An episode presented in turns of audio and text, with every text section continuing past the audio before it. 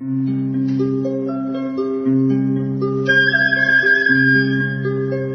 رادیو کودکان دنیا خوش آمدید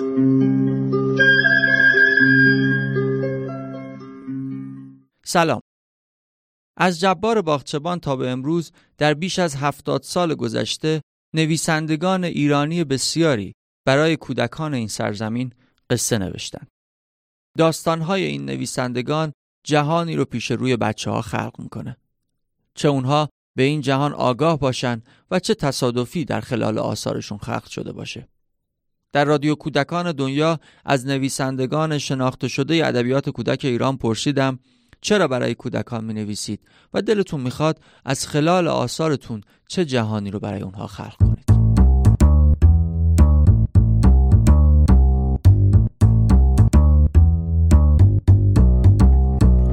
سید نوید سید علی اکبر از نویسندگان شناخته شده 20 سال گذشته ادبیات کودک ایرانه. در این قسمت ایشون به سالهای ما در رادیو کودکان دنیا پاسخ میده.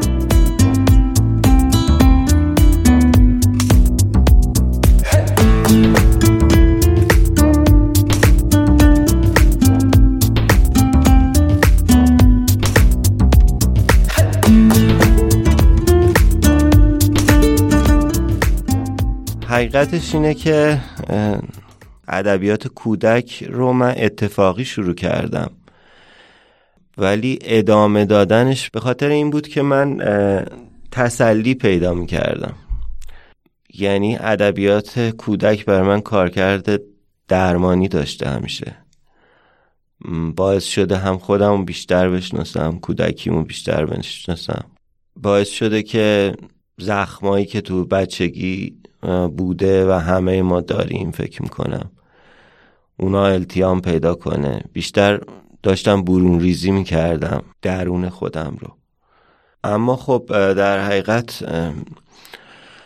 صرف برون ریزی فکر می‌کنم که کافی نیست برای ادبیات کودک و ما باید دائم درگیر مخاطبمون باشیم درگیر شناختمون باشیم و داستان رو ادبیات رو خیلی ای در حقیقت بشناسیم و پرداخت کنیم.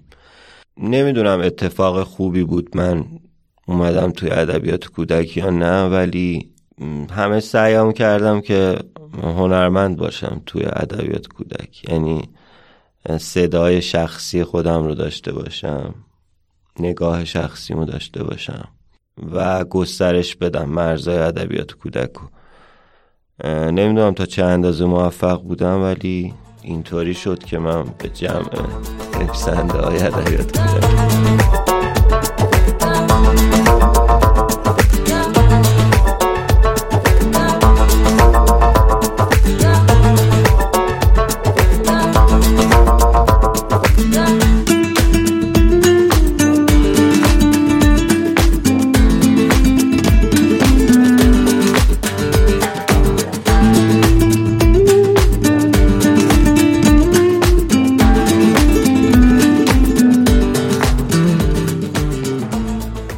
بودم ریشه ادبیاتی که من می نویسم اگه یه کلمه بخوایم بگیم من درباره خانواده می نویسم یعنی درباره حسرت خانواده. تو همین قصه ای که الانم خوندمش این به شکل خیلی اوریانی وجود داره. ولی در حقیقت رابطه کودک و بزرگسال خیلی رابطه مهمیه توی ادبیاتی که من می نویسم برخوردی که بچه و کودک با بچه و بزرگسال با هم می‌کنن. مثلا فرض کنین توی در حقیقت آدامس چهارشنبه های خوشبختی ما یه بچه ای رو داریم تو دنیای بزرگسالا. تو بابای من با سس خوشمزه یه بچه ای رو داریم در کنار پدر و مادرش. تو سنگریزه بدون اسم یه سری سنگ کوچولو هن. یعنی یه سری بچه با مامانشون. توی همین کتاب در حقیقت آب نبات چوبی یه سری داستان ها هست. یه پسری با پدرشه و یه پسری با مادرشه جدا.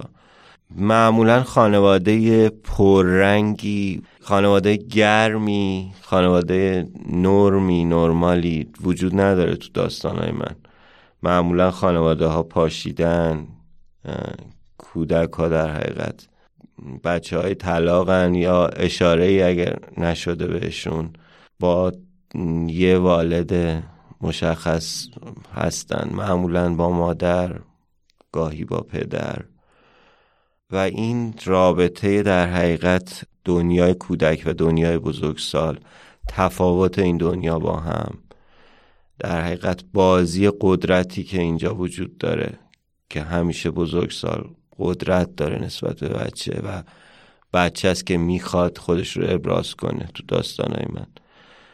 فکر می‌کنم ریشه همه داستانام این باشه. ولی خب من راجع به چیزهای دیگه هم نوشتم راجع به عشق نوشتم خیلی.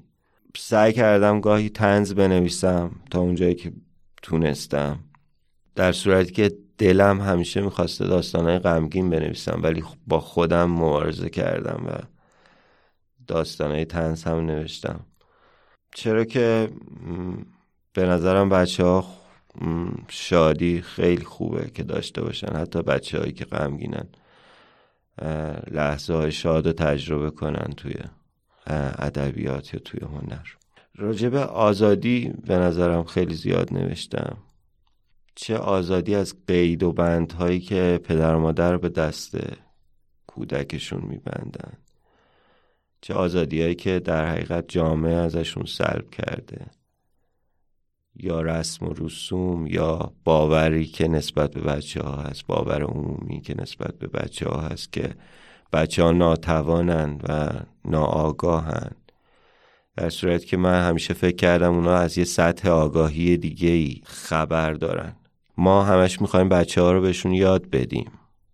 این, این کار خوبه. من مشکلی ندارم باش. ولی من همیشه دنبال این بودم که ببینم بچه ها چی دارن که یعنی اون لایه آگاهیشون چیه؟ اون بارقه ذهنیشون چیه؟ اون رگه ای که مال خودشونه چیه؟ بدون اینکه ما چیزی بهشون گفته باشیم. من فکر می‌کنم بچه ها با زندگی ما و قوانین زندگی ما آشنا نیستند. این به این معنا نیست که ناتوانن یا ناآگاهن من فکر می‌کنم توانایی های ویژه‌ای دارن آگاهی های عجیب و غریب و عمیقی دارن که گاهی آدم شوکه می‌کنه. یه بار من یه دختری توی جلسه داستان نویسی خانومی دخترش رو برده بود یه دختر کوچیکی داشت. این داشت با چوب اینطوری می‌زد به گل روزه. بعد من بهش گفتم چه کاری آخه می‌کنی؟ مثلا گل خراب میشه. چرا چرا این داری این کارو می‌کنی؟ یا اینا. گفت من دارم این گله رو قلقلکش میدم. من اصلا خیلی عجیب بود برام پاسخ این بچه. دیدم چقدر من مت... اون یه جور دیگه از من داره نگاه می‌کنه. چقدر من دارم یه جور دیگه نگاه می‌کنم و اون یه جور دیگه.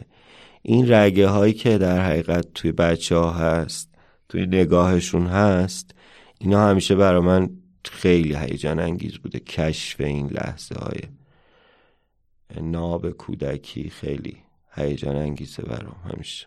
آره زندگی که همین الانش هم دارم می‌کنم. یعنی در حقیقت من تو داستانامه که خودم رو کشف می‌کنم و می‌شناسم. فکر می‌کنم تمام داستانها داستانهایی درباره خودم. یا اون چیزی که می‌خواستم باشم. یا اون تجربه که می‌خواستم تجربهش کنم. فکر می‌کنم همش دارم درباره خودم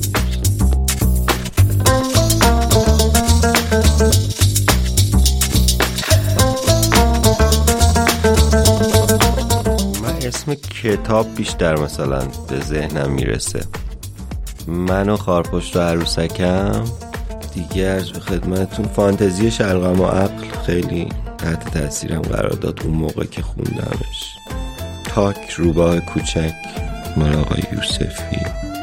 دریا پریکا گلزری گل ترقی. سمت همه کاراش تقریبا. یعنی مجموعه کاراش. آه گربه ساعتی. گربه ساعتی خیلی خیلی زیاد دوستش دارم. فاطمه محفوظ بلا.